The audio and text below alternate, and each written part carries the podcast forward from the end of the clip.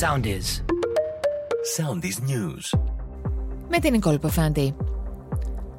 Ο Ουκρανός πρόεδρος Βολοντίμιρ Ζελένσκι θα συναντηθεί σήμερα στην Κωνσταντινούπολη με τον Τούρκο ομολογό του Ρετζέπτα Περδογάν λίγα 24 ώρα πριν από την κρίσιμη σύνοδο του ΝΑΤΟ. Καλύτερη είναι η εικόνα που παρουσιάζει φωτιά στο αλιβέρι της Εύβοια. Οριοθετήθηκε περιμετρικά σύμφωνα με την πυροσβεστική. Σύμφωνα με ενημέρωση, 82 πυροσβέστες από την Ιστιαία, το Αλιβέρι, τη Χαλκίδα, το Μαντούδι και τη Θήβα επιχειρούν στο σημείο. Συνελήφθη την ίδια ώρα ένας 75χρονο που κάπνιζε με λύσια. Νύχτα τρόμου για ηλικιωμένο ζευγάρι στην περιοχή της Κακιάς Θάλασσας στην Κερατέα. Τρεις κουκουλοφόροι έβαλαν στο σπίτι τους για να τους ληστέψουν. Τους έδεσαν τα χέρια με πλαστικά δεματικά για να μπορούν να ψάξουν ανενόχλητη το σπίτι.